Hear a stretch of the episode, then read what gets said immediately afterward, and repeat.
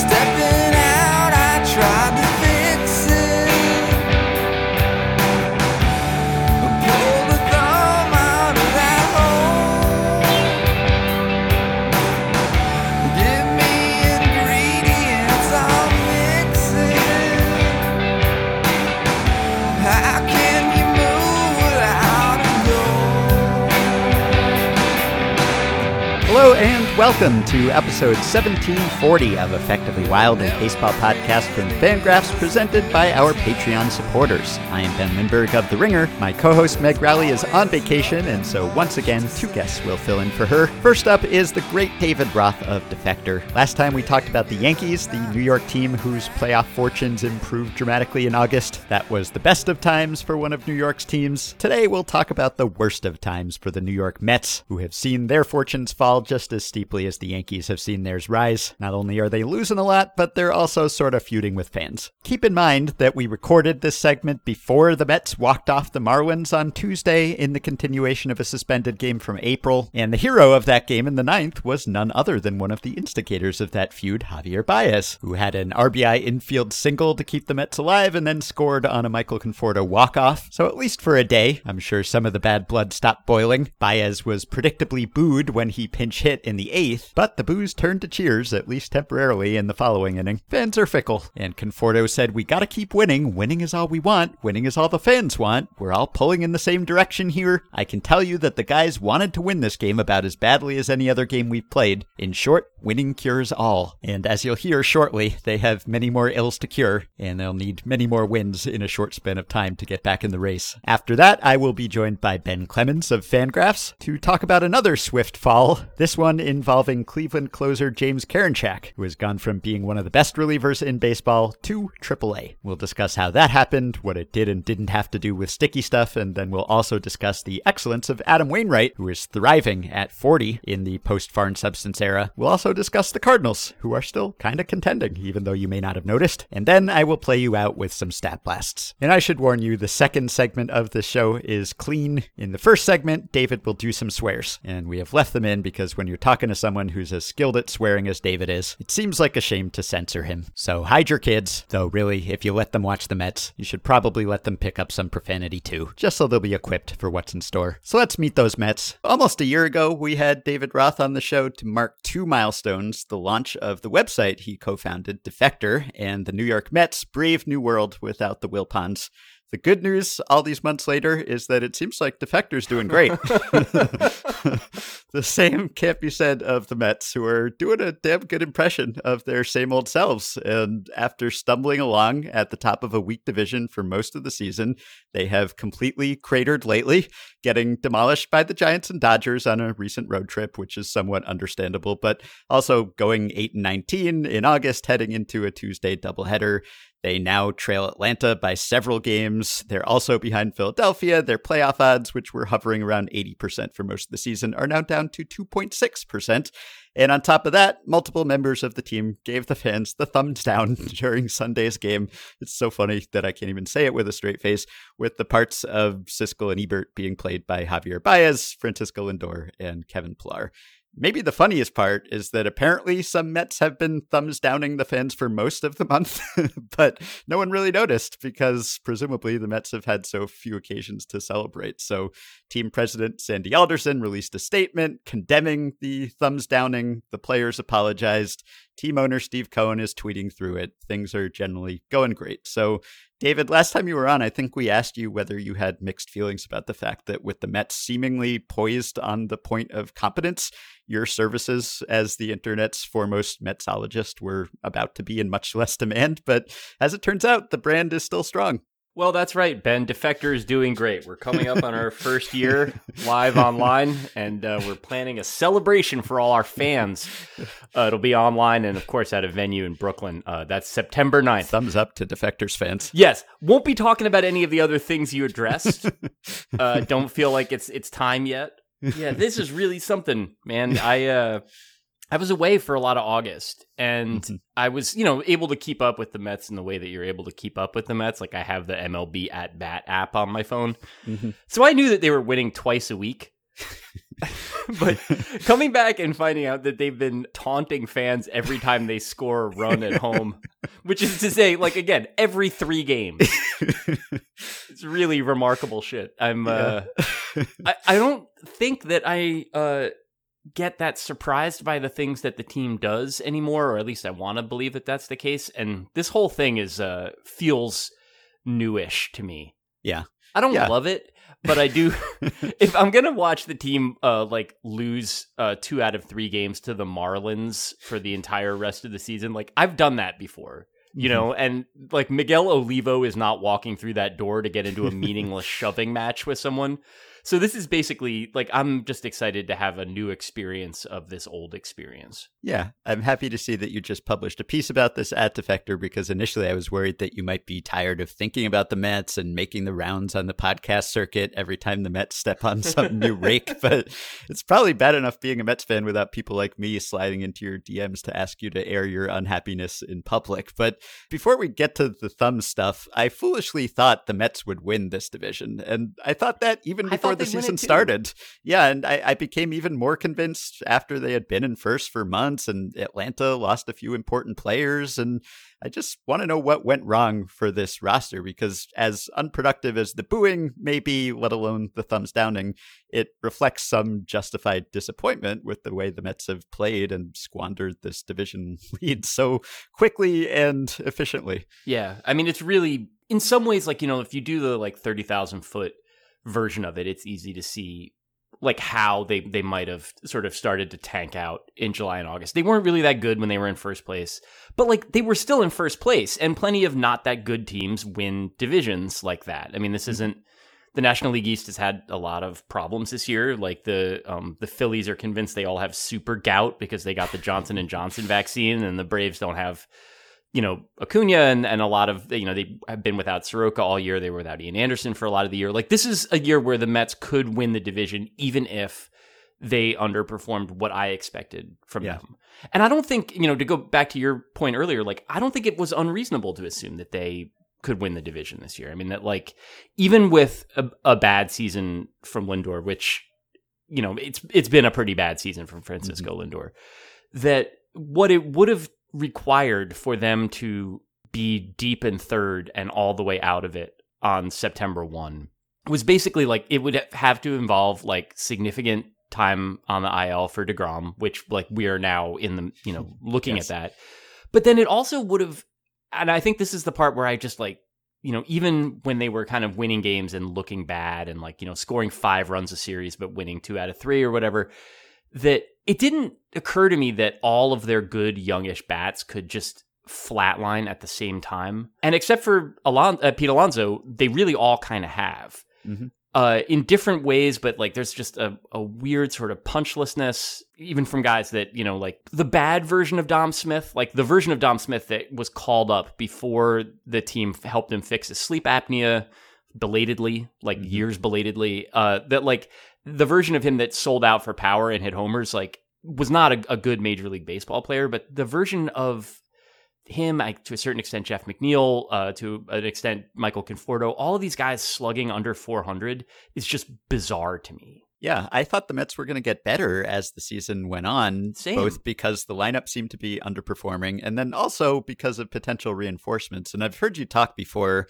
about how one classic Wilpon move was to not make a move and then say that your big move was going to be getting someone back from the injured list. But I thought that might actually be true this time. Like at the deadline, I think the Mets were up, 4 on Atlanta, 3.5 on Philly. Carrasco had just come back like the day before and pitched well in his first appearance.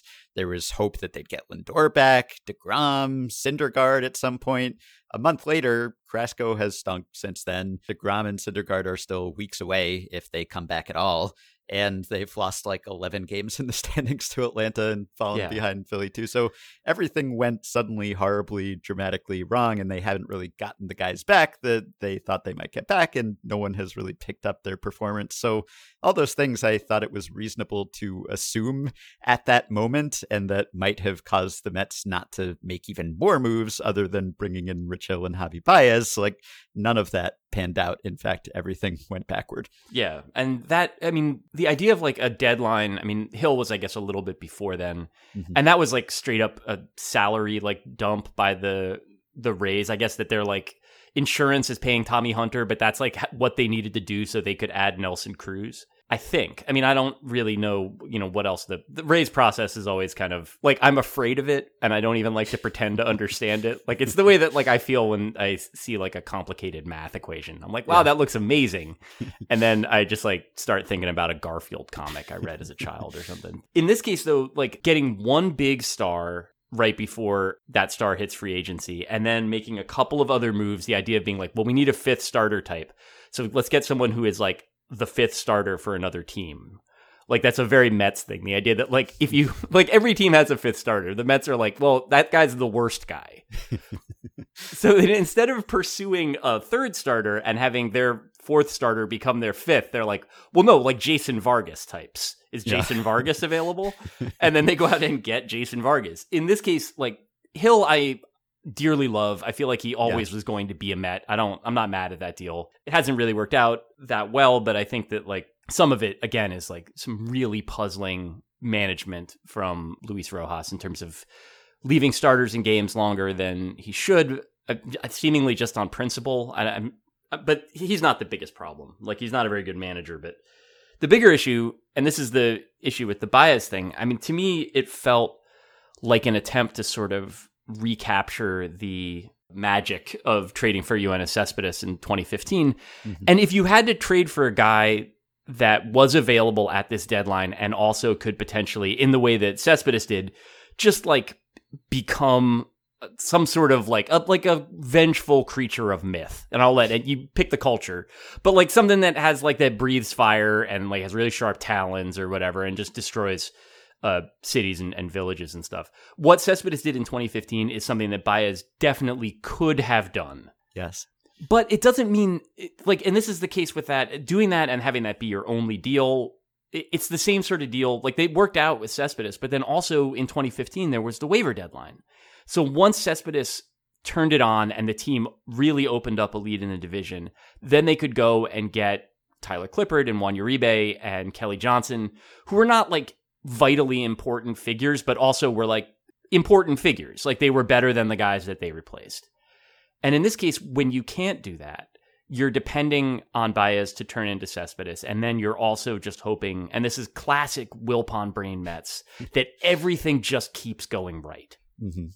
And if everything, this is, you know, the teams that the Mets have gone into the regular season with over, you know, certainly during the Wilpon years. And I think to a certain extent, maybe to a lesser extent this year, the idea has been like, all right, well, it's an 85 win team, but if everything goes well, it's an 89 win team, and that wins us the division or it gets us into the wild card. But that variance goes both ways. And that, like, it took 2 decades for them to get their head around that. And it just never, sorry about the, am I allowed to curse on this, by the way? Yeah, go ahead. All right. I think to muzzle you in that way would do a disservice to everyone. Right. I apologize to anyone who is offended by the thumbs down language that I just did. I would apologize for them taking offense at that. But they never understood that. And so in this case, they built a little bit more of that into the roster going into the season, but they're still, in so many ways, they're still like the kind of Jurassic team that they were last year. They have a different owner. They nominally have a new GM, but it's the same stuff with not being able to rehabilitate injuries, making guys play hurt, like just kind of like burning through like arms in the bullpen kind of willy-nilly, at least like, you know, the lower tier arms in it. And so they are where they are. Like, they got lucky in a lot of ways. The pitching really has been very good for the entire year, but like the stuff that they could conceivably have backstopped against at the deadline or before that, or the chances they could have taken at the deadline to make it easier for themselves to absorb the kind of injuries that they've gotten, they just didn't take any of those chances. Yeah, they have really had bad fortune there. I don't know whether it's fair to say it's bad luck at this point or whether it's bad management or some combination of both, but according to Baseball Prospectus, they've lost like 12 wins above replacement, something like that, in just projected value to players who have been on the injured list, and that is the most of any team in baseball, and they'd look a lot different with 12 wins more or even like half that or something. And we've seen the same sort of pattern where when anyone gets hurt, it's just a flesh wound initially, and then there are setbacks that are not called setbacks, and maybe it doesn't matter. I mean, if DeGrom is going to miss some amount of time anyway, then if you string it out and make people believe that he will be back sooner, then ultimately, I guess it doesn't make a difference unless you're deluding yourself into thinking that you're going to get someone back, and that's why you don't make a move. But right. That sort of pattern of injuries and also discussing injuries seems to have persisted. And I don't know if that is just institutional memory or the fact that there are still a lot of Wilpon era people who are in place or what. Increasingly, I think it's the last bit. I mean, I think that, which is weird too, because there's sort of some like latent admiration for Sandy Alderson in me. I think just because he was, you know, MLB basically like assigned him to the Wilpons in the days after the Bernie Madoff stuff kind of knocked the bottom out from under the team's payroll. And like, he didn't make that many great moves. He made some. I mean, he's like, has his strengths and his weaknesses as an executive, but like he was easily the most admirable guy in that organization, which is sort of like, you know, like what's the best sandwich at the subway in the bus station? You know what I mean? Like the idea of people, so he was the BMT of their like clubhouse, but that doesn't necessarily translate. That doesn't mean it's high quality. Like you can still absolutely get some sort of like liver fluke from that sandwich. Mm-hmm. It's just that like, it's the one that smells best. And in this case, I think that the way that they handle the injuries, like I think in the past, I would get more angry about the weird lies about, you know, this guy's day to day, you know, it's not a setback. It's just the sort of thing where he can't lift his arm anymore, but that's normal. Like all of that stuff, as annoying as it is as a fan, and it's insanely annoying. I think that I took that more to heart because it seemed like the part that they could control. You know, the idea, like you don't necessarily know how a player is going to come back from Tommy John surgery. Although I think with the Mets at this point, you can say that if that player is on the Mets, they're going to come back much more slowly and much worse than the average player does. I think that like with Syndergaard, you know, for a while they were talking about like, you know, he's already thrown 97. This is spring training. Like it's very exciting. And it's just like, it's the same sort of stuff. It's the same stuff with Carrasco, that these are injuries that are either not properly understood or not properly explained. And I think that like, for the longest time, I just assumed that they were lying. And I think it's, you know, maybe that was giving them too much credit. Like it might just be that there's still some tendency there to try to rehab this stuff in a way that's like, you know, 3 or 4 iterations of baseball best practices ago. And that's just what they're going to do. And I mean, Carrasco, I am very excited to have him as a Met. I think he's a cool pitcher to watch. He really has been pretty bad, although he pitched very well in his last outing. But in that case, it was like that injury. So it was 2 different injuries, neither one of which was the one that kept him out, you know, for like, you know, at the end of last season, or like it was one of them was like an oblique. And then another one was like him overcompensating from that. I think it was an oblique. But in both of those instances, it was like it just was clear that it was being handled kind of ham-fistedly and poorly, like keeping hitters around like that are like, that can't run, but they're available as like pinch hitters, or like guys that can't hit, but they're available as pinch runners. Like, I don't know if there's some sort of like understanding in the front office that putting a player on the 10-day IL means that like you owe Major League Baseball $1 million cash payable immediately, but they have been so reluctant to use it. Even after it became a 10-day IL, even after they changed, you know, ownership, that after they changed, you know, GMs, that I have to wonder if that's some sort of like Alderson thing about the idea of like, are you hurt or are you injured? Mm-hmm. Either way, obviously it's not doing much for him at this moment. So it's frustrating. Like they should be a lot better than they are. And, you know, the one thing that they had going for them all year, which it seemed like they really liked playing with each other and the vibes were generally good. I mean, obviously it's easier to do that when you're in first place than when you're in third, yeah. But even that sort of seems to have soured at this point. Yeah. So here's how Baez explained the thumbs thing. When we don't get success, we're going to get booed. So they, the fans, are going to get booed when we get success. Well said. Yes. It tracks. Now, the real reversal would be that if the fans don't get success, they're going to get booed by the Mets. So maybe the Mets could follow their fans to their places of work right. and boo them when they spill coffee or flub a presentation or something. And I would really respect the level of effort that would go into that. Doing an asshole chant at someone as the train doors on the 2 close the second you run down the stairs. It's right. A tough one, but can't say you didn't earn it. The fact that Baez, Lindor, and Pillar were the thumb warriors here is among the most Metsy aspects of the story, really I think, because all of them have been pretty disappointing as Mets, but on their previous teams, these three were the definition of fan favorite. Like, I think they're statues of Kevin Pillar in Toronto for some reason. Like, his face is on Canadian currency now. It's like a lot of loons and Queen Elizabeth and Kevin Pillar. That these three guys came to New York and just got Mets pilled immediately is amazing. August 6th, if that's the first time they started doing that, that is 1 week. It is 7 days from when Baez was traded to the Mets. They went from fan favorites to openly warring with fans via hand gesture. I guess they didn't pick the most offensive finger they could have chosen, so that's something. But yeah, Baez was doing the thumbs down like before he unpacked, basically. Like, that's how long it takes for a popular and pretty productive player to get sucked into the vortex of dysfunction here. So that is the most shocking part to me. Pillar was beloved by Mets fans earlier this year. He was hit in the face and came back very quickly, but was very like, I mean, he just acted like Kevin Pillar. Like, I don't necessarily know that he's a guy I want to have a beer with or whatever, but like, if you're into like ball players who get their uniforms dirty and stuff, like, he's going to win you over. That's the sort of like, if we're talking about like bog standard, like dude sitting in the promenade yelling the entire game at Citi Field, then like Pillar would be his guy. You know, like Lindor, you might not like because like he's not white and he's getting paid very well. And, you know, Baez, again, is the sort of guy where like he's really just sort of like turned the Javi Baez dial to like 11 or 12 since he's with the Mets. So like every game is like two incredibly hopeless strikeouts, one absolutely scalded ball that either goes over the wall and is caught, and then like dealer's choice. Mm-hmm. You know, but that's kind of what he's been this year. Like, you know, he was a much worse version of it last year. Like, this is kind of like, he's easily the best player in baseball that could abruptly forget how to hit and wash out in 2 years. Mm-hmm. And that's his approach, and it's how he is. And I love him for it. Like, I don't really understand what, I guess people were booing him because he was striking out too much, but he really hasn't played that much as a Met, and he hasn't played that much worse than like, I mean, really that much worse than Lindor has.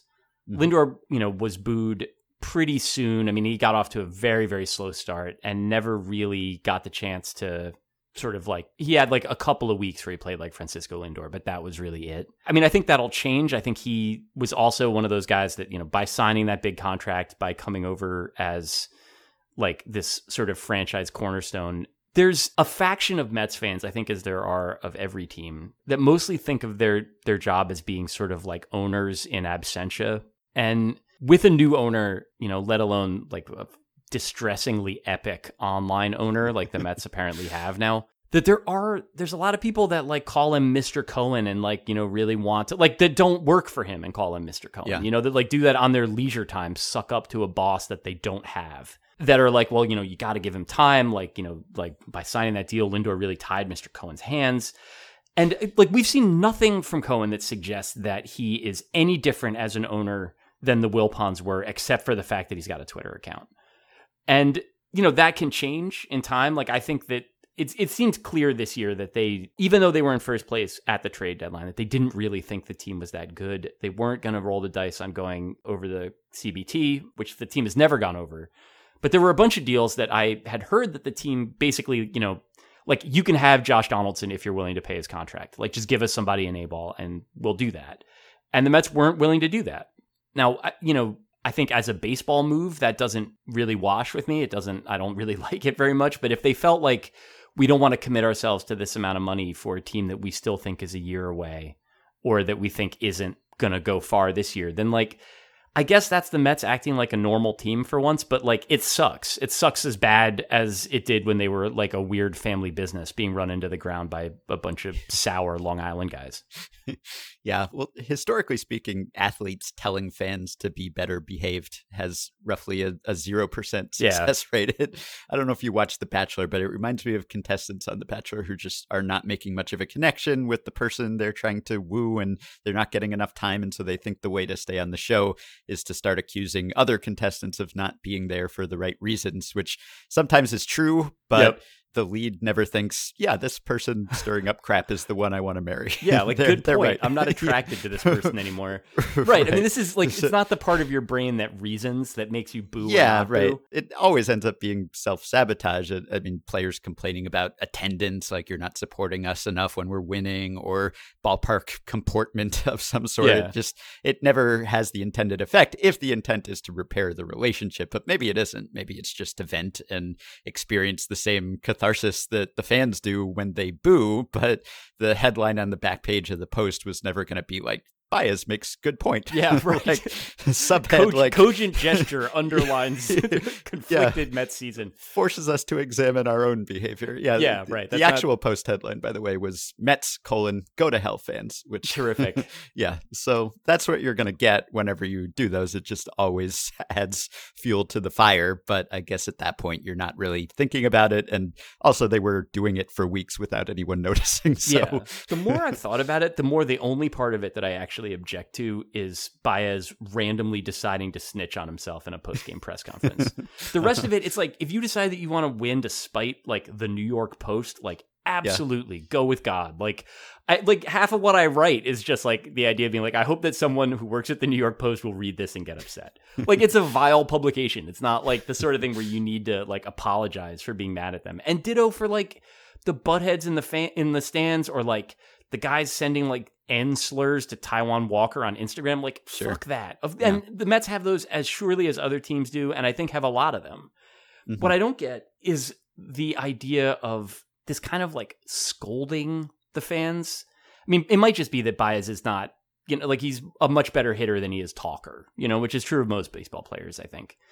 There's just something about that decision to air it out, and then to have to, you know, these sort of like forced apologies that we got before the game today, where it's like, you know, my thumb did something that I don't approve of, and like, I'm going to be looking into that very strongly, or whatever. Yes. It's just kind of like, my thumb offended you. Yes, yeah, like, then my thumb would like to extend its apologies. But at that point, it's like, you know, what are we even doing here? Like, that was what was, I was telling you before we started recording that, like, I think this is the first type. Well, the thing that I wrote about this, like, I've written about the Mets a lot, like, at a lot of different places, and I think that most of those stories are effectively the same, or they're one of three types of stories. And this was the first one, I think. Some of it is that it's August, you know, and you're writing about baseball in August, and everybody, that's just like existentially, you're very much aware of what you're doing at that point, which is kind of, you know, complaining about the weather just in baseball terms. But at this point, it was just like everyone involved seems so miserable. The baseball itself has been terrible to watch, and like just really unpleasant to sort of experience more broadly, you know, like this just, there's hard to like find even anything to talk about with the team. This was the first time I wrote one of those, like, what are we even doing here posts? And I really wouldn't have pegged this year as being the one that would be like this ostentatiously and unpleasantly meaningless at this time in the season. Like, I really thought September would be a little more fun than it's shaping up to be. Yeah, and prior to the apologies, Sandy Alderson posted a statement to Medium. I was not aware that the Mets were on Medium. When are the Mets starting their Substack? They don't follow you on there? No. Anyway, Alderson said, the Mets will not tolerate any player gesture that is unprofessional in its meaning or is directed in a negative way toward our fans. I will be meeting with our players and staff to convey this message directly. Mets fans are loyal, passionate, knowledgeable, and more than willing to express themselves. We love them for every one of these qualities.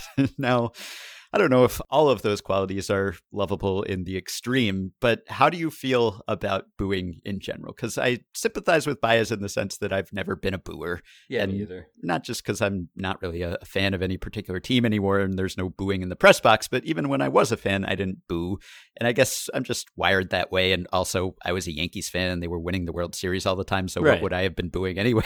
But also, it just seems kind of cruel at times, or counterproductive at least, to boo your own players, barring some operation shutdown deal. Like, if they're trying, then what's the point? And generally, I think most fan bases are like approximately the same degree of depraved. Yeah. But are Mets fans just so scarred that at this point, they are especially prone to some sort of behavior that turns the team against them or helps perpetuate the team's hapless reputation or something? Or could this have just happened to any team that was going through a rough stretch? I don't think it could happen to any team, but I've done like legit some soul searching on this one. I'm not a booer. I don't, at the very least, I'm not going to boo anybody that's on my, you know, team. Like I'm sure I've booed Chipper Jones in my life. And like, if someone produces Zapruder footage of me calling Chipper, whatever, like calling him Larry at Shea Stadium, like whatever, guilty as charged. Like I'm sure I did that. But like the idea of like booing a player on the Mets, like that's not what I'm going to a Mets game to do. Like I'm going there hoping that they'll win and doing my best to encourage them to that end. I think that there is a certain like stripe of Mets fan. And I think the Wilpons themselves were kind of this type of Mets fan in a weird way, who define that fandom like almost entirely opposite to the Yankees, like, or relative to the Yankees. And so are going to be doubly dissatisfied. You know, that like they're one of those people where it's like a perfect day is the Mets win and the Yankees lose. Like just people with like bumper stickers for brains. And that is like, that's a real mentality. And it's not, I don't have friends who are like that. Like I have a lot of friends that are Mets fans. Like most of them live in the computer. I grew up in a town where all my friends were Yankee fans. And that's cool. Like, you know, we're still buddies and everything. But I knew their experience was different than mine. Like I knew my team was worse. But in this case, I think there are people that can sort of never give up that like sort of like little brother like resentment stuff. And it's all, I know it's hack to like put fans on the couch in that way, especially fans that like I myself don't know or talk to, but I know they're out there. Like I hear them at games and I, you know, like have sometimes I guess gotten like, you know, some interaction with them online or whatever. But I think that it's just sort of like, it's a parallel universe of fans that like, for whatever reason, I'm not necessarily in. Mm-hmm. But I do know that there are people out there that are, you know, like either in it because they like being angry or that sort of have understood fandom in the way that like, and I think some of this is like, is tabloid stuff that the Mets are always covered as if they're kind of ridiculous and disgusting relative to the Yankees, who are at least rich. And then there's also, I mean, like, you know, local sports radio, all of this like ranting about how embarrassing the team is and stuff. Like there's a lot of that just kind of like ambiently out there to hear. And I can't imagine, you know, sort of like absorbing it and just like walking around feeling constantly this like sort of churning disgust for the baseball team whose hat you're wearing at that moment. But there are people that are like that. I just like, I don't know. I mean, I don't know that you can necessarily reach people like that. I think it's the sort of thing where, you know, if they were in my mentions after every game saying that they wished I was dead, like if I were like Marcus Stroman and I had to deal with that shit, I would feel pretty badly about it. Yeah. But in terms of getting booed at work, though, I mean, obviously, like you said, it's not an experience that normal people have. But like that seems to be one that you should be able to tune out, I think. That's like part of the job of being a ball player is that. Mm-hmm. But it's tough. I mean, I do think that Mets fans have a lot invested, myself very much included, in the idea that like we are different and our experience is different. I think a lot of fans have that, you know, that like the Red Sox back when they lost all the time, that was like a thing that everybody sort of knew about and was annoyed about, regardless of whether they actually knew any Red Sox fans. I think Mets fans, it's a little bit different, but the idea that we're somehow the most miserable and the most grating about it, like, I mean, obviously no one that's listening to this podcast or that's reading my posts is the sort of person that is like that. But I do think that there's like some soul searching probably warranted there too. Yeah, in the past, I've suggested that to some extent, maybe Mets fans were milking the long-suffering, fatalistic fan act, and that there was sort of a big market arrogance to thinking that the Mets had it bad or worse than everyone else when teams like the Padres or the Rockies or the Mariners exist and are also out there perennially losing and never winning a World Series. And yeah, I think there's some truth to that, but I'm getting closer to conceding that the Mets might just be baseball's Bermuda Triangle in some way. Yeah, I mean, I think that things do keep happening. There's a dysfunction there that's really like different. I think the one thing that I haven't seen talked about that much, I did see, I'm forgetting who it was now, which I feel bad about this. Someone pointed out online that like basically the team swoon begins in earnest the moment that they announce that they're not signing Kumar Rocker. Yeah. And I think that there's something in that, the way that they handled all of that, like clearly making this some sort of dispute with Scott Boras and doing it through back channel leaks and talking about how he's injured and like, you know, picking him and then getting into the staring contest instead of, and not getting a backstop, that all of this stuff, it still just feels so small time. And more than that, just kind of like ugly. Like this is the part of it that's kind of tough, is that like, I like the players on the team. Like, I grew up going to the games. Like, I'm not going to stop cheering for them, I don't think. But it's hard to get your head around the fact that the team that you like or the team that you cheer for, like, really is kind of shitty in some ways. Mm-hmm. Like, in terms of its character, in terms of, like, how it is in the world. And that's, like, that's not a great feeling either. But, yeah, that's, like, sort of what this story dragged me back to. Mm-hmm. Is that, like, I'm not going to go on liking this team. But, like, maybe I should think about how much I'm getting back in that deal. Yeah, I don't know if you saw, there's this very vaguely described clickbaity kind of study that went around recently from an online sports book called BetUS that purported to measure the stress level of different fan bases via some kind of sentiment analysis of text on Twitter and Reddit, to the extent that I could even tell what it was doing. And not all of the baseball results made sense to me. Like, White Sox fans were the third most stressed, and I don't know what White Sox fans have to be stressed about right now. They do get mad online, though. So if what we're measuring is how mad people are in their posts, and like that kind of checks out. Well, the bottom and top teams did make sense, because they had Orioles fans as the least stressed, probably because you just can't really be stressed right. about. Because they're watching like the National Women's Soccer League right. since yeah. June. If you've tuned out months ago, or if you just always expect to be blown out, I don't know if it's possible to be stressed. Mets fans were most stressed, with 32% of the comments in their game threads qualifying as stressed. And I don't know whether that matches your experience, or whether at this point there's just sort of a resignation that comes with it, or whether it does still cause some stress. Like, it sounds like this has unearthed some stuff for you that is stressful, at least in a different direction than some of the previous stresses. Like, it demands a level of like introspection that I'm honestly not like, that's not why I'm going to baseball games, to like consider the choices that I'm making. Like, I go there to have like precisely 3 beers and 1 sausage and pepper sandwich. But I think in this case, like with the idea of being stressed, it's like some of it is kind of a gag, you know, like I'm in a DM with a bunch of Mets fans. Many of them are, you know, like a lot younger than me. And like anytime something goes bad, like there's a response to it. But I think that most of it is kind of like, yeah, nobody wants them to lose. But also like the reason that people are putting pictures of like our Bud Dwyer at his press conference in there when like Luis Rojas leaves Taijuan Walker in to start the 7th is that it's a bit, like it's a gag. Mm-hmm. And I think that in the case of like a lot of this, like broadly speaking, I don't expect anything from the team. If they make me happy, then I feel like I'm playing with house money. Like I still remember how dreamlike the run in 2015 was because of the fact that like the team really, I mean, if you look at their lineup on opening day that year, it's like John Mayberry Jr. was in it. I think Daryl Siciliani was in it. Like it was a last place team's lineup. And they got better over the course of the year. Guys came up from the minors and were good. And then they made moves to improve. But like seeing it all happen, seeing Daniel Murphy abruptly go from being this duffer to being the guy that he was during his like sort of mid-late career peak where he was like a 320 hitter, like seeing that happen all at once and experiencing the Cespedes thing, like it's as happy as I've ever been as a fan. And like I was alive when they won the World Series. I was 8, mm-hmm. you know, and I was alive to see him make the World Series, I guess, in 2001, 2000. And in both of those, you know, in those previous instances, I guess that like I hadn't yet sort of lowered my expectations. I felt like I was playing with the house money. And if they won it all, that would be great.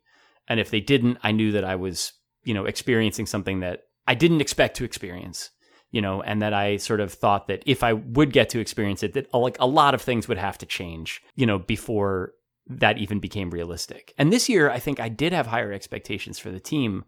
But also, like, I'm never really, like, surprised when they underperform, you know, like, and to a certain extent, this is, like, one of the very few instances of, like, actually healthy, I think, like, expectation setting in my life. Like, I wish I could do this with my work or with, like, you know, actual interpersonal relationships.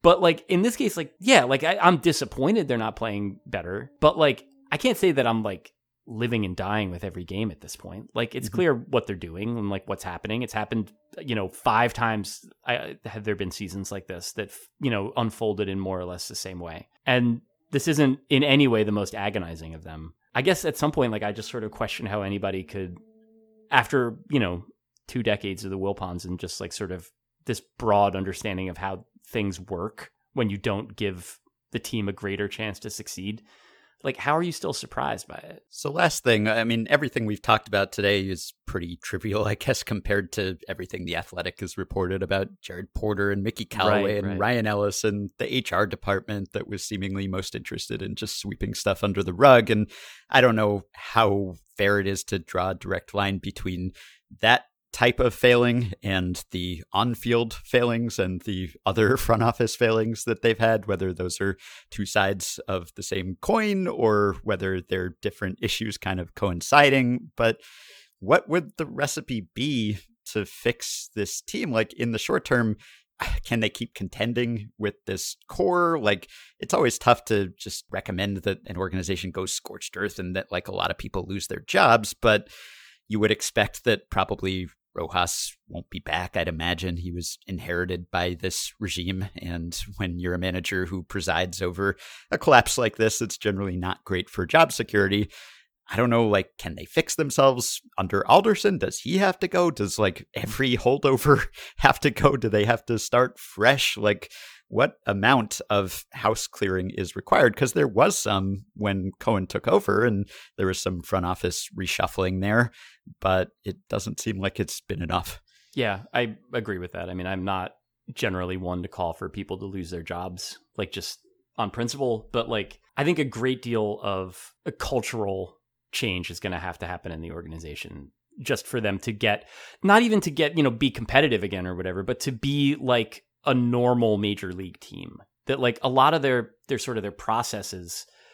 And I don't know that you can, I mean, some of this probably has to do with Wilpon. I always sort of, because I disliked the Wilpons more, saw it as being like sort of acid running downhill, that those were just guys that did not value the people that worked for them. And so not just in terms of, like, making guys play hurt at the major league level and stuff, but to see the way that the team, for instance, treats its minor leaguers, not just in terms of paying them, although that would obviously be a good place to start, but being really reckless with rehabbing guys, making guys pitch hurt. Like, there's just a backwardsness and a kind of nastiness that I think, like, pervades the team's processes, that, like, before you even get into the fact that they, you know, really don't have, like, an elite analytics department or, like, really, like, any sort of, like, the sort of, like, informatics stuff that other teams have. The Mets, like, that infrastructure is either extremely small and cosmetic or not there at all. So to a certain extent, it would be nice to see them build that stuff up and just have, like, a better understanding of, for instance, the players in their own system, which they have routinely been, they're, like, way too high. Like, they think all their fours are sixes and all their sixes are fours is what one of, like, a friend who's, like, a scouty guy has said about them. And that, I mean, that's something that you should fix just as a matter of, like, housekeeping. But I think there's also, and this is the part that, like, you know, it's sort of hard to trust Steve Cohen, who, you know, comes from the world of, you know, like, private equity, like the famously employee focused like, I mean, this is like coming from a vile business into one of the few businesses that's, like, even less accountable than that. But I think that, like, beyond it being the right thing to do, that, like, that culture of unaccountable men in the clubhouse and, you know, in, and also in the executive suites, that, like, that should change just because, like, not just because it's the right thing to do and because there's no place for these, like, just harassing, like, mediocre shitheads to have a job in your organization if you want to have a top flight organization or in any organization, to be honest.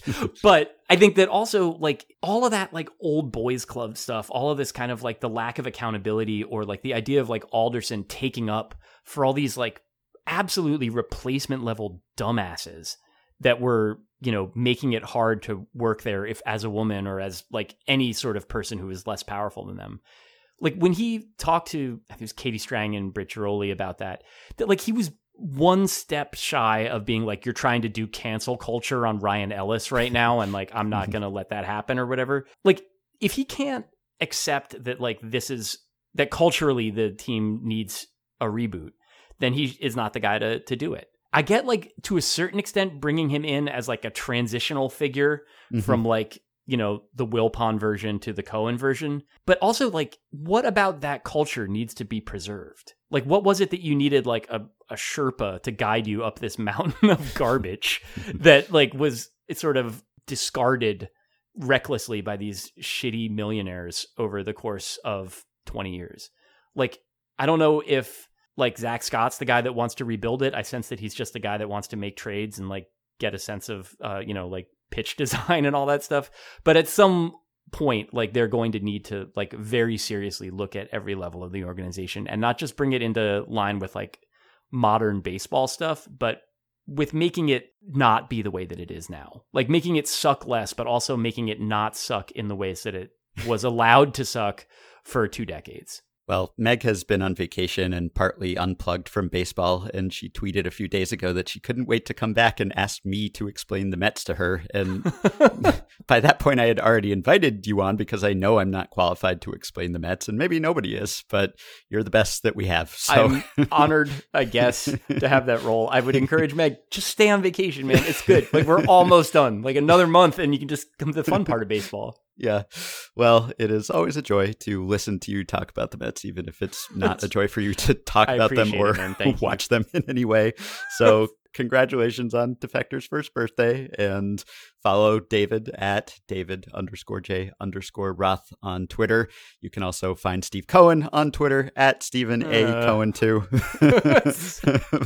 But don't. Great times for everyone involved.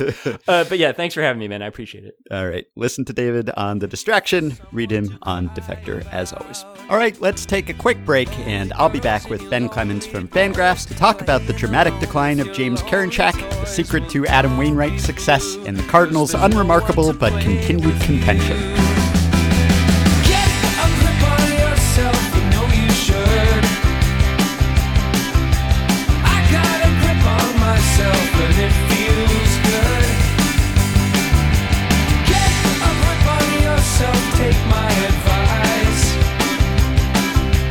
I got a grip on myself and it feels nice. So last week when Meg went away, I did an intro monologue, and afterward I was wondering if it would be accurate to call that banter in the episode description, considering I was talking to myself, and someone in the Facebook group said, no, that's not banter, that's benter, which was clever, but still I wondered whether I could call it benter if it was only one Ben talking to himself. So there is only one way to resolve this uncertainty, which was for me to bring on another Ben. So now I am joined by Ben Clemens of FanGraphs. Ben, thank you for bentering with me today.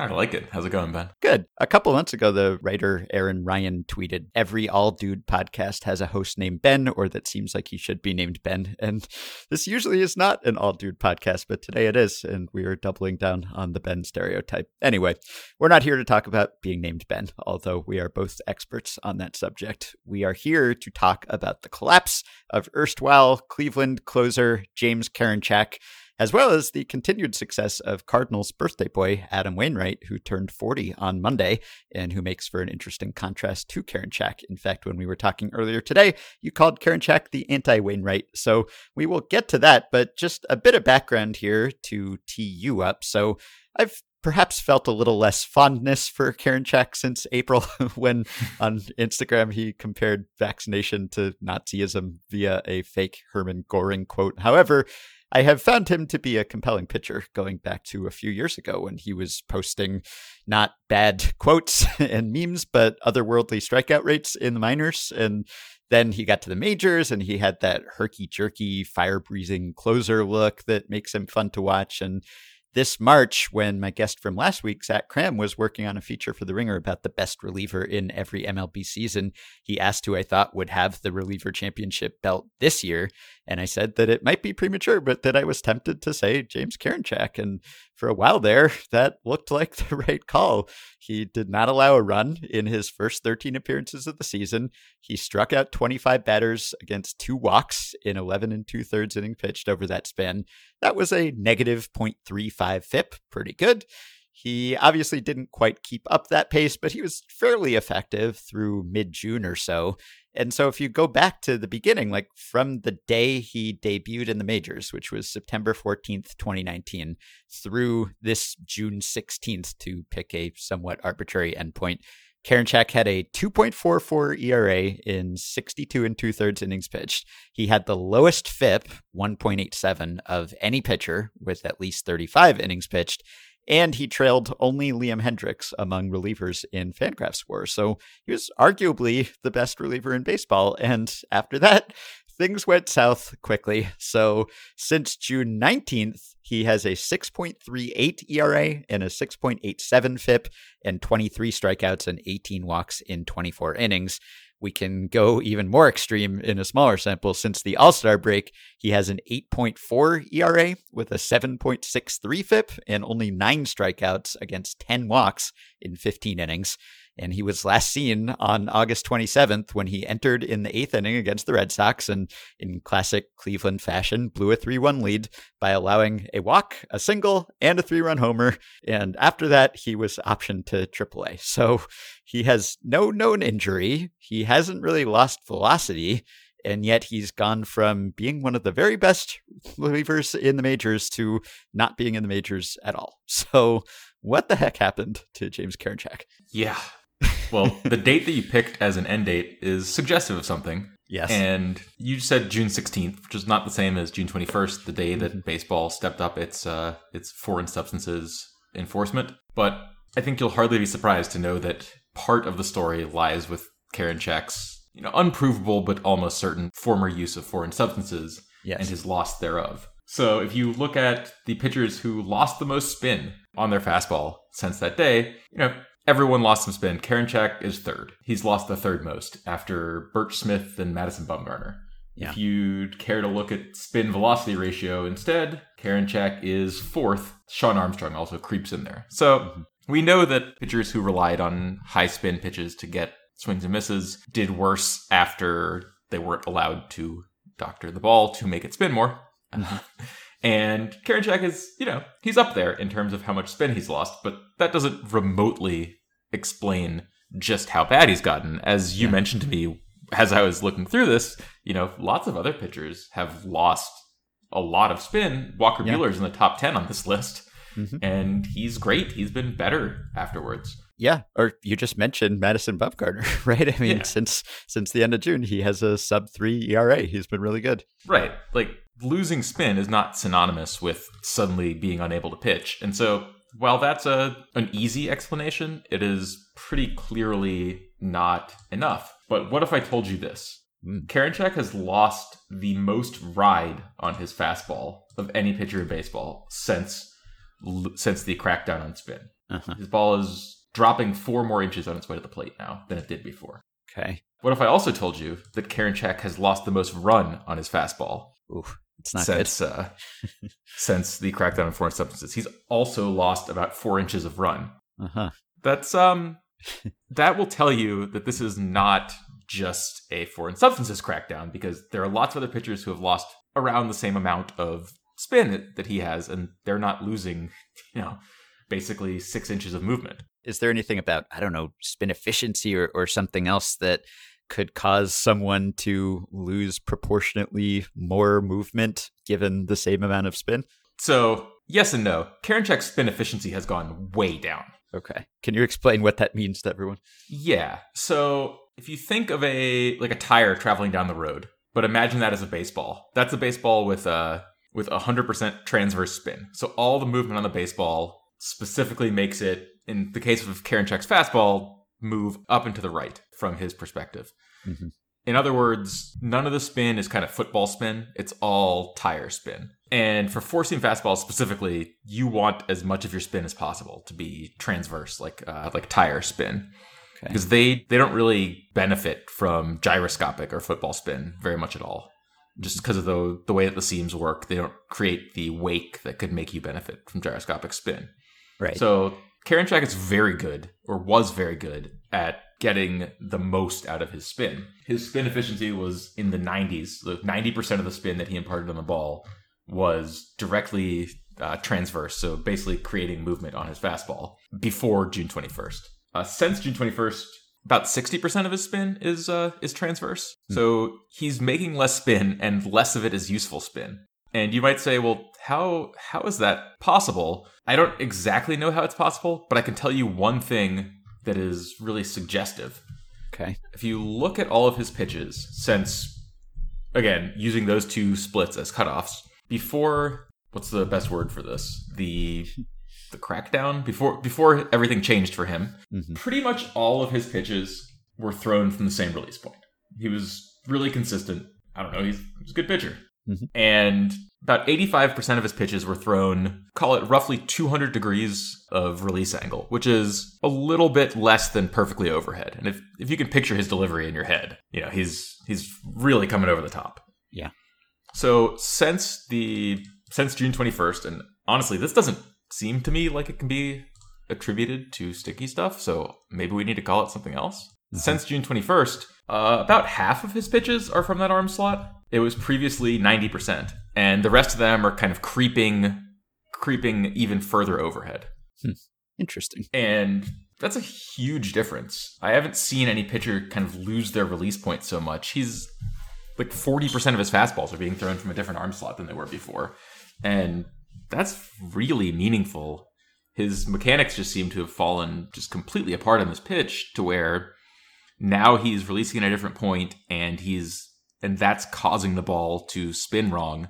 So not only does he have less spin, but it's the kind of spin that doesn't create as much movement. And so now the ball's moving 6 inches less, which, as you might imagine, is kind of a problem when your whole job is to just throw fastballs past people.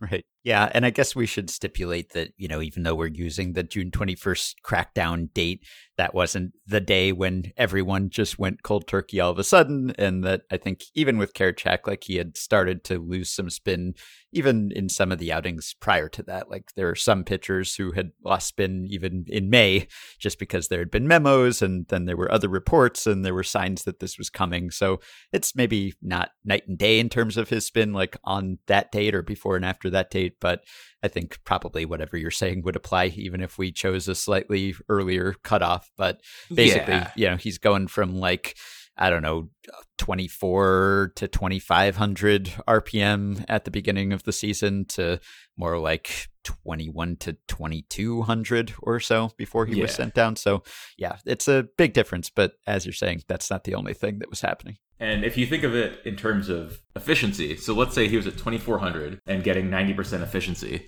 That's right. The equivalent of, like, I don't know, 2150 or so spin, like, that actually matters for this four-seam fastball. And so if he's down to 2,100 and throwing at 60% efficiency, he's actually lost nearly 1,000 RPM of useful spin for four-seam fastballs.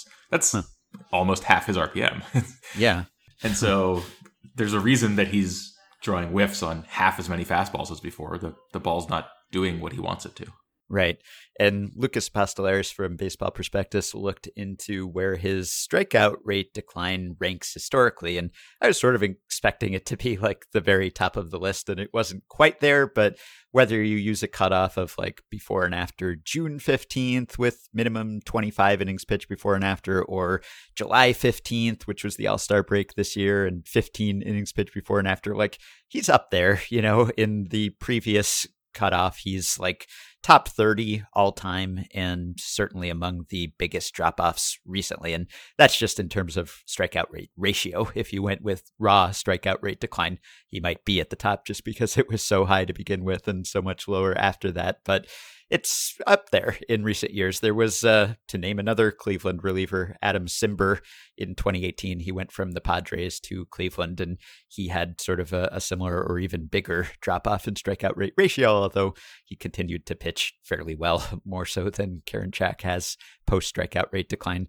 So as you're saying, maybe it's not just purely losing spin. Is there any reason to think that losing that spin might have precipitated a change in release point, even if it's just like a lack of confidence in his stuff suddenly, or like he's trying to replicate the lost spin by somehow adjusting how he releases the ball, even if that wouldn't actually work? Like, it just throws you off your game somehow. Like Garrett Richards, for example, who is another pitcher who seems to have suffered post-sticky stuff, and he didn't lose his job in the majors, but he lost his spot in Boston's rotation and went to the bullpen. And it seems like, and Devin Fink wrote about this for FanGraphs a while back, but he just kind of like scrapped everything when the sticky stuff crackdown went into effect. And he was like trying to throw new pitches and trying to do everything different, to the extent that you wonder, like, is he trying to do too much? Like, was this in his head in some way? So I wonder whether it could have been in Karinchak's head to some extent too. Oh, that's entirely possible. And I think one of the problems for Karinchak is that he only throws two pitches. Yeah. And both of them were really affected by this. His curveball is kind of at the top of these lists, too, in terms of he has the fifth most curveball spin lost. Mm-hmm. So which one do you want to throw? You know, if they've both gotten much worse, he doesn't really have an obvious one to lean on instead. And I do think that that's a lot of the problem here, is that it's hard to tease out what's mechanical and what's because there's less spin and what's him reacting to that by trying to do something different, because we just don't know. The cleanest date for when his struggle started happens to be, you know, around the time that there was a spin crackdown. But there could easily be a counterfactual world where they don't crack down and he still gets this gyroscopic spin and, you know, he's bad and now we just wonder why. Mm-hmm. You know, Karinchak has run just insane walk rates in the past in the minors. It wouldn't be a complete shock if he lost it for a little bit. He had a 10-inning stretch where he walked 10 per 9 in Double A in 2018. Yeah. So I just don't know how we'd be able to tell without just asking him, and also guaranteeing complete honesty from him. Seems tough. Yeah. Whether this is related to the fact that he's trying to do something different, whether it just happens to have struck at a poor time. I think one thing that we can say for sure is that his mechanics are off. And if you watch him pitch, if you watch videos before and after, his mechanics are off. And his pitching coach said as much when they were talking about sending him down to AAA to get him right. But knowing what specifically caused it and which caused the other and anything like that, I think is a little much for us to say just by looking at the numbers.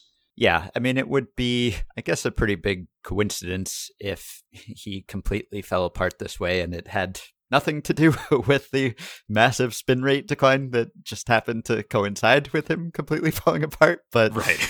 Also, as you said, we've seen plenty of guys who, you know, just didn't suffer any drop off at all, or maybe went through some stumbles or some growing pains. Like Garrett Cole, it seemed like, had some hiccups initially when he lost a lot of spin, but since then he seems to have figured out how to pitch as he is now, and he's been pretty much his old self again.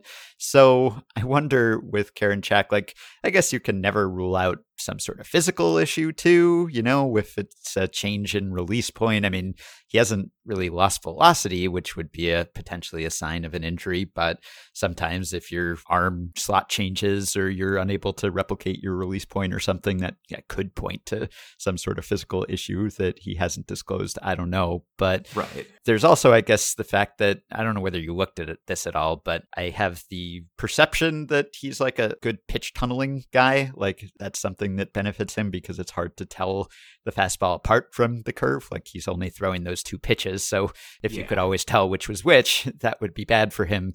And so I would imagine that if your release point is all over the place, and I don't know whether his curveball release point has varied as much as the fastball one, but if there is more separation and more difference there, then I guess it would be more apparent which pitch is coming. Well, also, you know, if you throw the pitch with more gyro, the ball looks different coming out of your hand. True, yeah. And so even if the angles are roughly the same in terms of pitch tunneling, if one ball's coming out with a spin to where you can see a dot, if you think about like a slider or something, and the other one's coming out with seams tumbling, it's going to be a lot more obvious to hitters that they're separate because they'll look different. But yeah, he's both falling out of his arm slot on both pitches, it looks like to me, and throwing one with basically a lot more cut than he's ever thrown. I think that's enough to make you think, oh yeah, the curveball could definitely be a lot worse. Yeah. And pitching coach Carl Willis, he obviously didn't say, oh yeah, Karinchak, huge sticky stuff guy. That's what's happening here. But he did say sticky stuff, generally speaking, if it didn't make a difference, they wouldn't have made it illegal. So he is not denying that it could have had something to do with this, but also he is saying he's just not squaring up the ball at release. That last little click, he's not behind the baseball. That can start with the beginning of the delivery. It can start with the takeaway from his glove, but his arm path getting behind the baseball a little bit sooner is going to allow him to square it up, create that efficiency, and create that ride again. And he also said he seems to have not been himself for a little while now in terms of some of the pitch profiles we've seen, which obviously leads to results that we're not accustomed to seeing as well. So at the end of the day, the decision was made with the basis and foundation of what's best for James Karinchak and how we can get James Karinchak back to himself.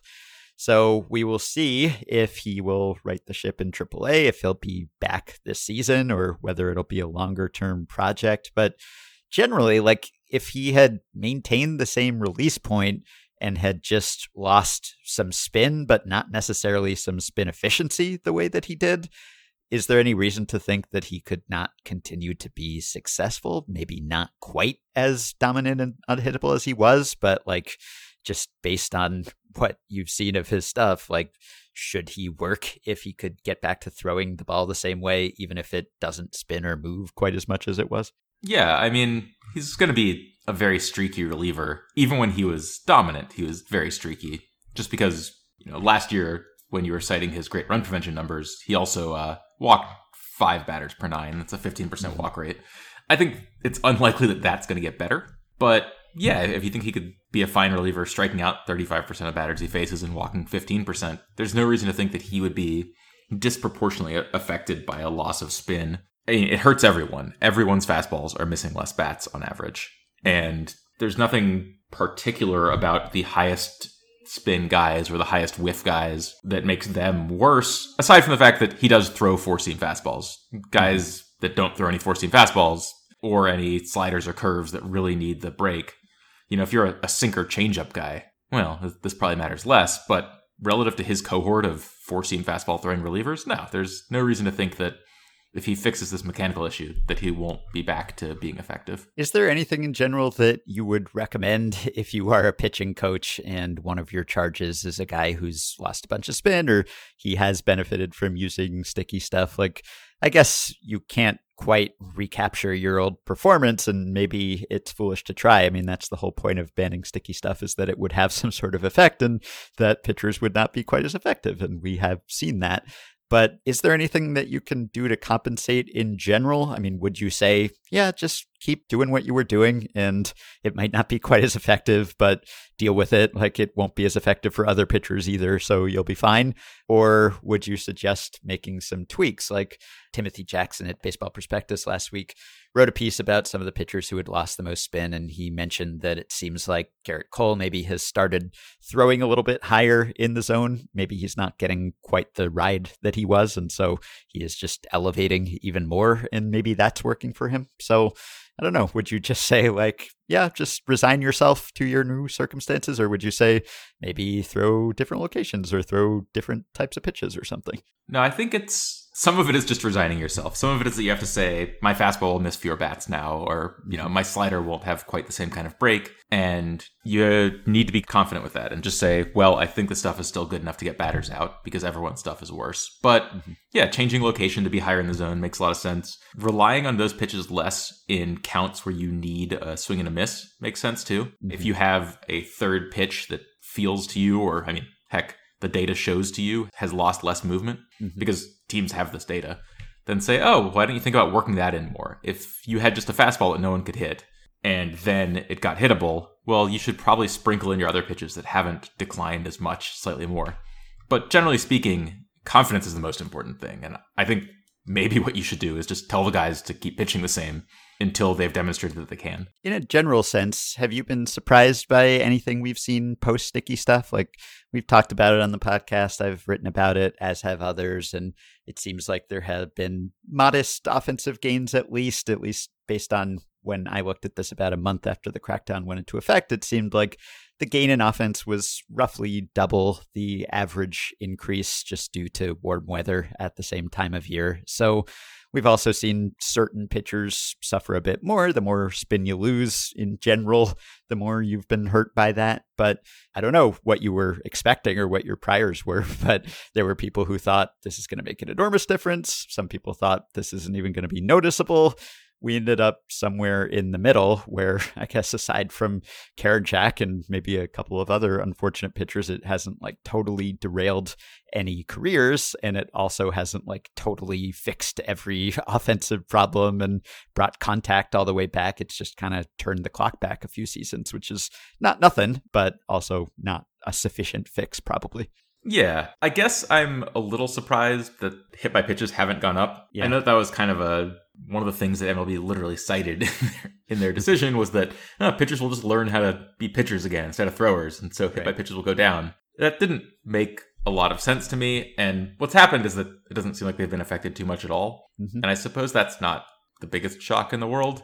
But I expected them to go up a bit initially as pitchers who weren't used to pitching with different things got reaccustomed to it. Mm-hmm. For the most part, though, if you told me, oh, it won't have a huge effect, I'd say, yeah, that makes sense. It wasn't the only issue with offense, and it wasn't the only thing making pitchers better. Yeah, this strikeout rate increase was happening for years and years before anyone was really sounding the alarm about sticky stuff. I mean, the fact that almost everyone was using something, if not the more potent stuff, and the fact that some people were pursuing the potent stuff, and not just individual pitchers, but also teams seemingly advocating their use or doing nothing to discourage it. I wondered whether there would be an even bigger effect, just because if they're all thinking that this matters so much, then maybe it actually does. But I guess it kind of makes sense, given that all of the effects that we're seeing are kind of long-term effects. And as far as we can tell, no one was really abusing spider tack and all of these more exotic substances until the past few seasons.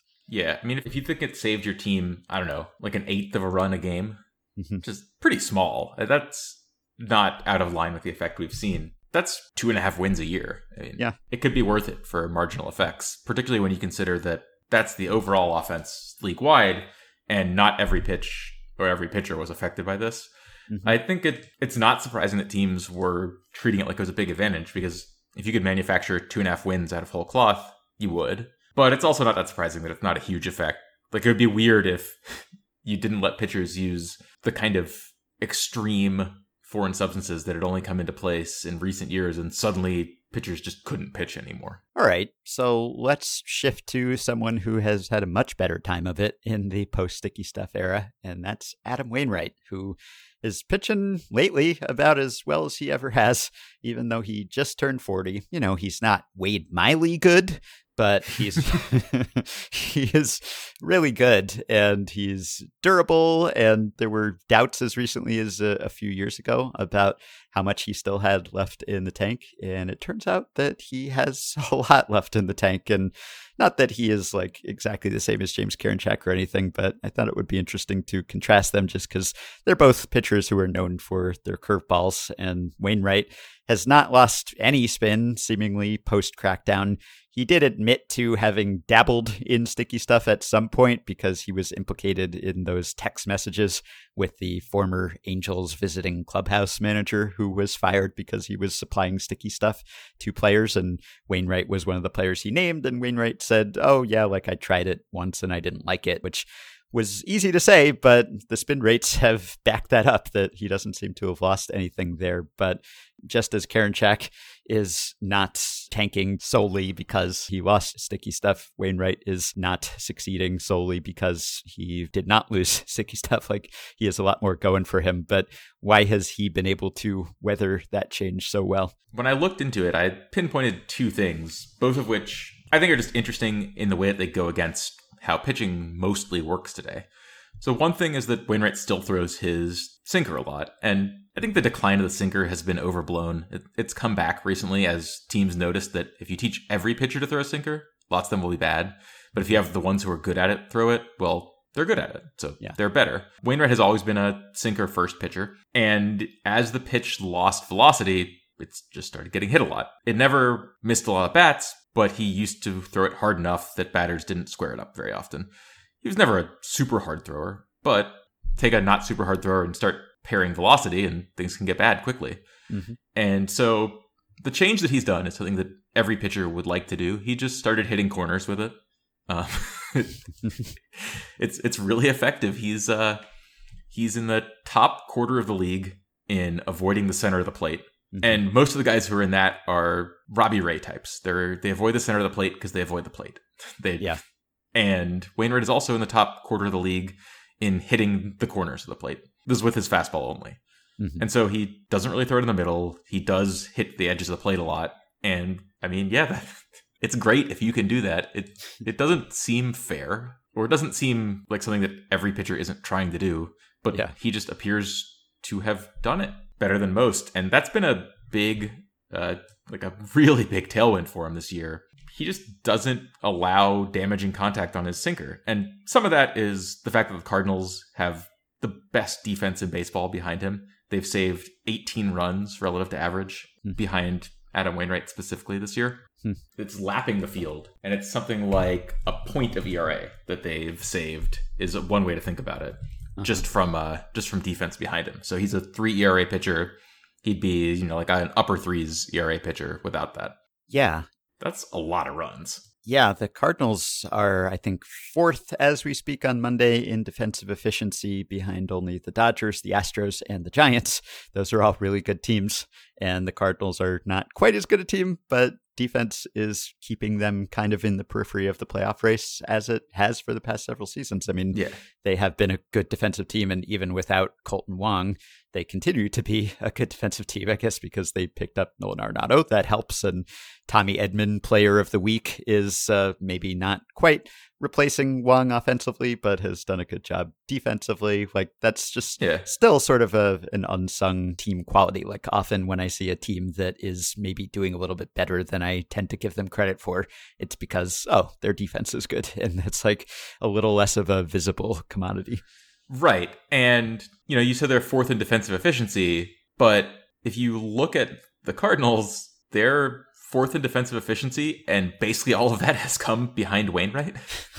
To put numbers to it, he's up to 20 runs above average saved, and the 2nd best pitcher on the Cardinals in terms of outs above average saved is Kwang Hyun Kim at 4. Like, they've just saved way more runs behind Wainwright, way more outs and therefore runs than they have behind everyone else. And some of that is because he allows a ton of balls in play. And the more balls in play you allow, the more outs above average you can make. And they put a really good defensive lineup behind him. But also just, he's been fortunate. They've succeeded on 84% of the plays behind him. And you'd expect them to succeed on 79% based on where they're positioned. Mm-hmm. That 5% success rate added is more than double anyone else on the Cardinals. Any way you look at it, like, the Cardinals have had great defense, and it's almost all been behind Adam Wainwright. Yeah, that's a pretty good strategy if you can manage that. Yeah, just glancing at his Baseball Savant page, like his hard hit percentages and average exit velocity allowed, like all that stuff is kind of like right in the middle of the pack. So it's not as if he has allowed notably weak contact either. So good for him. Yeah, so that's obviously a huge help. But the other thing that he's done that has made all this work, because, look, you can have a good defense, but if you're throwing a mid-80s fastball, you can still have a pretty bad time out there. The defense can only do so much. He's not allowing a ton of home runs, for example. Mm-hmm. And one of the things that he's done to make this fastball hurt him less is just throw a lot more curveballs. Mm-hmm. Like you said, you think of Wainwright as a curveball thrower, but before 2018, he didn't throw that many curveballs. It was his best secondary, and he threw it maybe a 5th of the time. But he almost never threw it a 3rd of the time in a game. He pitched, forwards, as it were. He didn't use his secondaries first. He used his fastball first, and he used his secondaries in swing and miss counts. Mm-hmm. Since 2018, he throws his curveball a 3rd of the time pretty much always. I think 80% of games, he throws it a 3rd of the time. And he just uses it a lot more. He uses it to start counts. He uses it as an out pitch, but also as a get-me-over pitch. And he'll throw it down the heart of the plate. He'll throw it, on the corners. He just uses it in a lot more situations than he used to. And I think that's actually, despite Wainwright being an old school pitcher, it's a very modern pitch thinking thing to do is, hey, you have this good pitch, throw it all the time. Yeah, I was kind of joking earlier about Wade Miley, but I guess there are some parallels here. I mean, Miley has been even better in terms of run prevention, and Wainwright has pitched a few more innings, but they both are throwing, 89, 90 these days, and lots of balls in play and getting grounders, getting support from their defense, and also just not throwing pitches in the heart of the strike zone. I mean, I don't know how Miley compares in terms of like hitting the corners or being in the shadow zone, as MLB calls it, but he has thrown the lowest percentage of pitches in the strike zone, at least as defined by Pitch Info. He's thrown 44.9% of his pitches in the strike zone this year. I mean, he just relies on getting a little extra on the outside of the plate, getting those calls and getting chases and just staying away from damage, which is kind of what you have to do if you're Wade Miley, or I guess if you're Adam Wainwright at this point of your career. Yeah. And he also has picked one pitch that seems to be working and just thrown it to the exclusion of all else, cutter instead of curveball. But I think that that's something that a lot of pitchers who have lost their quote unquote primary have realized is, you know what? Why was that my primary? I have better pitches. I just didn't use them enough. Mm-hmm. And that's one way that we think of all this pitch design and everything like that as just increasing flame-throwing guys with a slider. But it's also helped a lot of people prolong their careers by doing things like use your best pitches more. Well, while I have you, because you are a Cardinals correspondent here, Cardinals fan to some extent, former Cardinals writer, we just haven't talked much about the Cardinals this season, I was realizing. I guess that is because they're not a particularly flashy team. They have been in the running, but never really in the thick of the race. They're playing the Reds and Wade Miley this week as it happens, and that's one of the two teams they're chasing. The Padres and the Reds are in between the Cardinals and the second wildcard spot, and they're over 500. They're like within striking distance, and yet the playoff odds are bad, and I've just kind of written them off for a while. I mean, it's been clear that they're not going to keep up with the Brewers for quite some time, but they're still in this thing. So what's the mood of the Cardinals fan base these days? Yes, you know, picking up the players that they did at the deadline. I think a lot of people were kind of confused by, wait, what? Jay Happ and John Lester? Is that, are you a buyer? Or are you a seller? What is that exactly? And Happ has been effective for them. And Lester, who started disastrously, has pitched pretty well of late. But yeah, what's the mood of the fan base these days? And should we have talked about the Cardinals any more than we have? I think the mood of the fan base is just pretty negative overall. And a lot of that just comes down to how bad the bullpen has been this year. Oh, yeah. They're losing in ways that you just remember. Yeah. They're losing by walking the bases loaded and then walking in runs. They're losing by intentionally walking the bases loaded and hitting guys. And these things just stick with you as a fan in a way that if you were just kind of bad and your team wasn't as good as their team, I don't think you'd remember as much. I think that's been the one thing that's made the Cardinals fan base most negative on the year. Aside from that, I mean, it's great that Wainwright's having an awesome year and Molina getting his 2000th hit is really cool and just continuing to be a great, basically to build a Hall of Fame career. And Case has been fun. Just the lack of urgency, which you mentioned in those trade deadline moves, and then the rough bullpen, I think has made it. I think you've done okay by not talking about the Cardinals this year because Cardinals fans have, myself included, just not enjoying this kind of construction of a team. Now, whether that's their fault is not obvious to me. I don't know that you could have predicted them having just... Their bullpen hasn't even been that awful. It's just that they've overworked the top three guys, and now they all seem to be breaking down. But if you had looked at it beforehand, before the year, you would have said, oh yeah, this could work. They've got some hard throwers. Alex Reyes is very interesting as a closer, because he's, you know, has enough pitches to start. And it just hasn't quite worked out that way. Not that he's had a terrible season. He has positive wins above replacement by a smidge.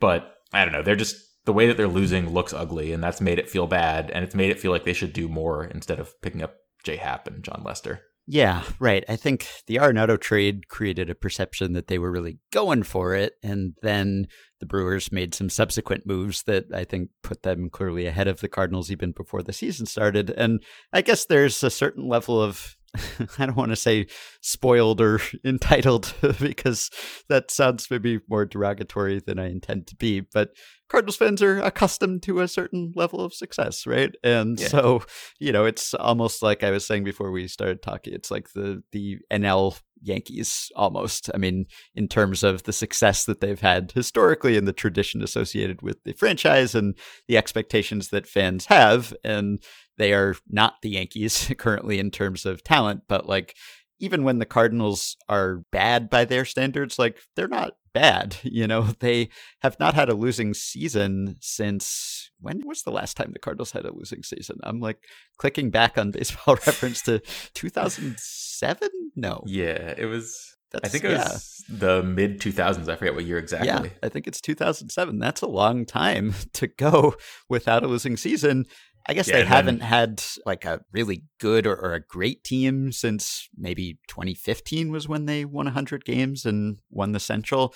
And since then, it's been like 86-76, 83-79, 88-74, 91-71, won the Central that year, 30-28 last year, snuck into the wild card game, and then 66-63, sort of same region this year. So like, you know, that's like low tide for the Cardinals is like still a few games over 500, like kind of in contention, that's not bad. Like most fan bases would trade with you over that long a period. But also, like if you've won the number of World Series that they've won and had the good players that they've had and everything, then yeah, you expect maybe more investment and more success. So I get it. It's one of those sort of double standard things that you understand because that standard has been set. Yeah. So after the 2018 season, I wrote an article about how the Cardinals always have the same record. And it's only gotten more that way. They always seem to win between 81 and 89 games. Mm-hmm. They don't play many meaningless games. Like they're in it till late every year. And that just seems to be the way that they build the team long term. It's kind of amazing if you look at standard deviation of win percentage or anything like that. Yeah. They're very consistent, and they're not great, but they are very consistent. The only teams that are roughly in their consistency level since the beginning of the wildcard era, or the two wildcard era, it's actually the Dodgers, the Yankees, and at the time the Padres, although they've left this group now by being good. And the Padres were really bad consistently. Yeah. And then the Dodgers and Yankees were really great consistently. And the Cardinals were just, they had a 550 winning percentage of this era. They were quite good, but not on the level of the Dodgers or Yankees. They seem to build to a consistent level all the time. Yeah. And I don't know. I think as a fan, that makes it easier to be like, ugh, like, can't we win more? Mm-hmm. You see other teams who win 87 games sometimes also win 97 sometimes. And yes. They'll do that again at some point, surely, but they haven't really had a lot of breakthrough successes in the past, I don't know, call it 10 years, player development wise, in the way that they used to.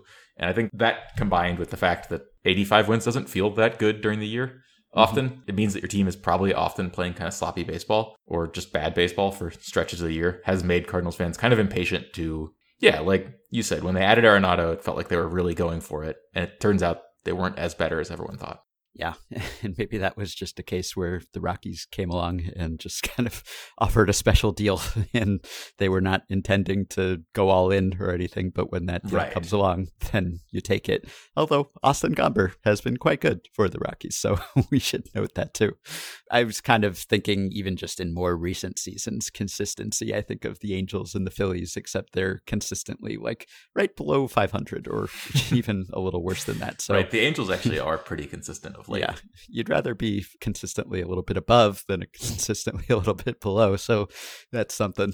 All right. So we have covered the collapse of Karinchak. We've covered the excellence of Wainwright. We have covered the mediocrity of the Cardinals. We have covered all points of the compass here. So you can read Ben at FanGraphs regularly. You can also find him on Twitter @_Ben_Clemens. And this concludes our bender. Thank you, Ben. Yeah, thanks for having me on. Okay, thanks to David and thanks to Ben. I'm going to leave you with 3 rapid-fire stat blasts here. Hit it, Jesse. They'll take a data set sorted by something like ERA- or OBS+, and then they'll tease out some interesting tidbit, discuss it at length, and analyze it for us in a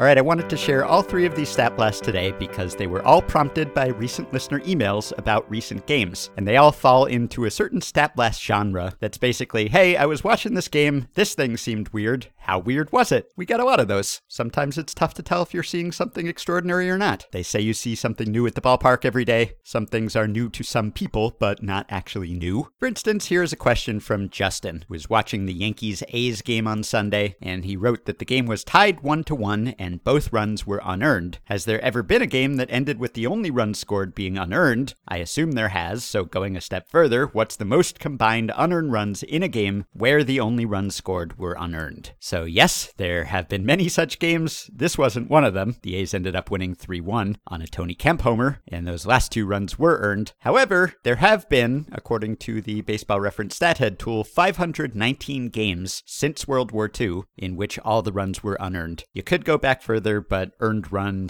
/ unearned run recording was sort of spotty in earlier eras, so I started there. The most recent one of these was actually a Yankees game just this month, Yankees and Mariners on August 8th. The Mariners won that one 2-0, and as one would expect, most of these games are fairly low scoring, so the record for combined runs in a game where all the runs were unearned is 7, and that has happened twice. Once on August 9th, 1964, when Cleveland beat Minnesota 7-0. Minnesota made 4 errors behind Camilo Pascual. That was a fairly normal game compared to the other time this happened, and this is a pretty famous one. August 30th, 1987, the Tigers beat the Rangers 7-0 behind a 3-hitter by Doyle Alexander. Charlie Hough, Rangers starter, went 7 innings, allowed 7 runs, all unearned because of 6 passed balls by catcher Geno Petralli. Hough, of course, was a knuckleballer. He was tough to catch. Petralli had a rough day. He tied the modern record with 6 pass balls in a game. He said after the game, "Huff threw the ball great today. We'd still be out there playing if I'd caught the ball. I let in all their runs." Petralli led the majors with 35 pass balls that season. He also led in 1988 with 20 and in 1990 with 20, all thanks to Huff. So there were no errors in that game, just pass balls and all unearned runs. That's kind of like when a pitcher commits the error and gets the unearned run. Didn't he earn it though? Sort of the same for a knuckleballer, right? Passed balls are an occupational hazard. Are they really passed balls or are they wild pitches? In a sense, they're supposed to be wild. Wild enough not to hit and often too wild to catch. So technically unearned, but also sort of earned. Thanks to Justin for that question. Next one up comes from Russell, who says, in the bottom of the 9th in the Tigers at Cardinals game, Detroit pinch hit 3 times in a row, with only the last one being for a pitcher. Is this the most consecutive pinch hitters to have occurred? Well, Russell, not even close. I went to frequent stat last consultant Ryan Nelson with this one, and the longest streak of consecutive pinch hitters is 7. Now, this is the record for both teams combined. It's also the record for a single team. It happened with 2 teams on September 21st, 1993, Atlanta and Montreal. It happened on September 4th, 2007, Mariners and Yankees, and these were both blowouts and a bunch of starters were being replaced. So, for instance, in the 2007 game, it's the bottom of the 7th, it's an 11-1 game. Alberto Gonzalez pinch hit for Alex Rodriguez in the bottom of the 7th, and then in the top of the 8th, the Mariners had Jeremy Reed pinch hit for Jose Lopez, Jeff Clement pinch hit for Unieski Betancourt, Adam Jones pinch hit for Ichiro, Charlton Jimerson pinch hit for Jose Vidro, Vladimir Ballantyne pinch hit for Jose Guillen, and then Nick Green pinch hit for Raul Ibanez. That's 6 consecutive pinch hitters in a single inning for a single team, and that is a record within 1/2 inning. 6 is the most. There were a bunch of other instances of 6 consecutive pinch hitters if you count both teams. Now, the record for most pinch hitters in a row by one team, which as I mentioned is also 7. That has happened 4 times, but only once for real, as Ryan put it. 3 times it happened where a pinch hitter was announced but did not appear, and then there was another pinch hitter. But it did happen once where all of the pinch hitters actually pinch hit, and that was the 1979 Twins on August 6th, who between the 7th and 8th innings batted as follows. Top of the 7th, Ken Landreau pinch hit for Dave Edwards, Hoskin Powell pinch hit for Willie Norwood, Danny Goodwin pinch hit for Jose Morales, and then in the top of the 8th, Butch Weiniger pinch hit for Glenn Borgman, former Effectively Wild guest, Rob Wilfong pinch hit for John Castino, Mike Cubbage pinch hit for Bob Randall, and Glenn Adams pinch hit for Bambo Rivera. And the Twins lost that game 7-4, despite all of the pinch hitting. The manager of that Twins team was Gene Mauch, who liked to mix and match, and basically Seattle had started the game with a lefty, Rick Honeycutt, and so Mauch had a whole right-handed lineup, but then Seattle put Byron McLaughlin in, he's a righty, so Mauch just emptied his bench for left-handed pinch hitters, and of course in those days, benches were bigger because bullpens weren't so huge. So he pinch hit over and over and over again. By the end, he had nobody left on the bench except for a few pitchers. All of the pinch hitters were lefties, and none got a hit, and then the Twins lost. So Mauch said, "Platooning isn't worth a damn if you don't win the game." That's a good example of a case where you'd see 3 consecutive pinch hitters and you'd think, that was strange, I wonder if that's ever happened before. And it probably is pretty rare in this era, but that wasn't even halfway to the record. And to drive that point home, the other 3 teams that technically technically had seven consecutive pinch hitters, even though not all of them came to the plate, were the 1970 Reds, the 1979 Rangers, and the 1986 Padres. So yeah, it's been a while since we've seen that sort of thing for one team, though six has happened within fairly recent memory. And seven for two teams combined happened as recently as September 29th, 2012, Rays at White Sox. And it worked well that time. There was a pinch hit, walk, single, walk, and grand slam in that order. And last one, this question comes from Joe, and it's prompted by that 16-inning Padres-Dodgers game last week. Joe says, it got me wondering just how historically bad did the two teams have to be at scoring with runners in scoring position to get a game that long with guys on second every inning for 7 innings straight. Ironically, a full Manfred Ball game's worth of zombie runner. Is this the most combined outs with runners in scoring position? What about for a single team? So I went back to Ryan Nelson for this one, and appropriately enough, the record holder here is the Mets. He writes, the most outs ever made with runners in scoring position when we look at just one team was by the 2015 Mets, who in an 18-inning game on July 19th against the Cardinals had 28 outs with runners in scoring position. This included going 1 for 26 with runners in scoring position, including 1 double play, as well as 2 RBI sac hits. Cleveland had 27 in a game on July 10th, 1932, and both the 1981 Mariners and 2014 Reds had a game with 25. The most outs ever made by two teams combined in one game with runners in scoring position was during the previously mentioned 1981 Mariners game. The Red Sox and the Mariners combined that day to record 45 outs with runners in scoring position. It took 20 innings to complete the feat and required that the Red Sox get 20 outs with runners in scoring position, going 6 for 23 with 3 double plays, and the Mariners to get 25 outs with runners in scoring position, going 4 for 26 with a double play, and having a man thrown out at home. There have been 7 other games with 40 or more outs with runners in scoring position. Now, Ryan notes that of the 395 games with 30 or more combined outs with runners in scoring position, 279 went to extras, so that's 71%, and of the 159 games where a single team had 20 or more outs with runners in scoring position, 114 went to extras, that's 72%. So the record for combined outs with runners in scoring position in a 9-inning game is the June 24th, 2016 contest between the Rockies and the Diamondbacks. They had 37, which beats a 4-way tie for second place at 34. The visiting Diamondbacks went 5 for 20 with runners in scoring position.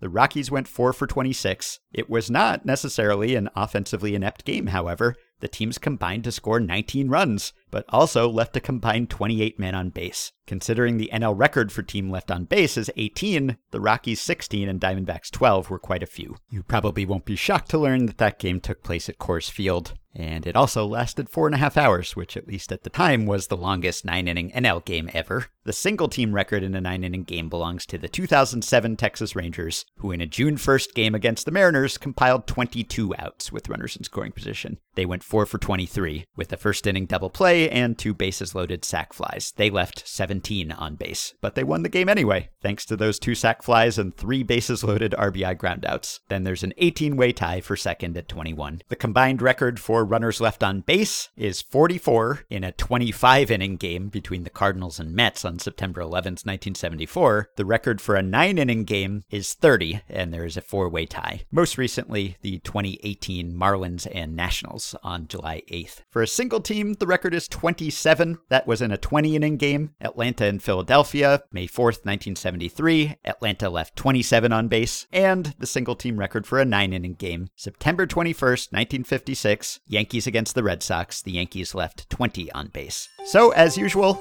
I will link to that data on the show page, and also some stories about some of those notable games. Thanks to everyone for the questions. You can support Effectively Wild on Patreon by going to patreon.com/effectivelywild. The following 5 listeners have already signed up and pledged some small monthly amount to help keep the podcast going and get themselves access to some perks, while also ensuring that Effectively Wild stays ad-free. Evo, Metse, Irola, apologies if I butchered that, Kevin Matz, Janet Gardner, Francisco Dominguez, and Stephanie Neely. Thanks to all of you. You can join our Facebook group at facebook.com/group/effectivelywild. You can rate, review, and subscribe to Effectively Wild on Spotify and iTunes and other podcast platforms. Keep your questions and comments for me and Meg coming via email at podcast@fangraphs.com or via the Patreon messaging system if you are a supporter. Thanks to Dylan Higgins for his editing assistance. Meg will be back with me next time, so we will talk to you a little later this week. This is my report from the frontier.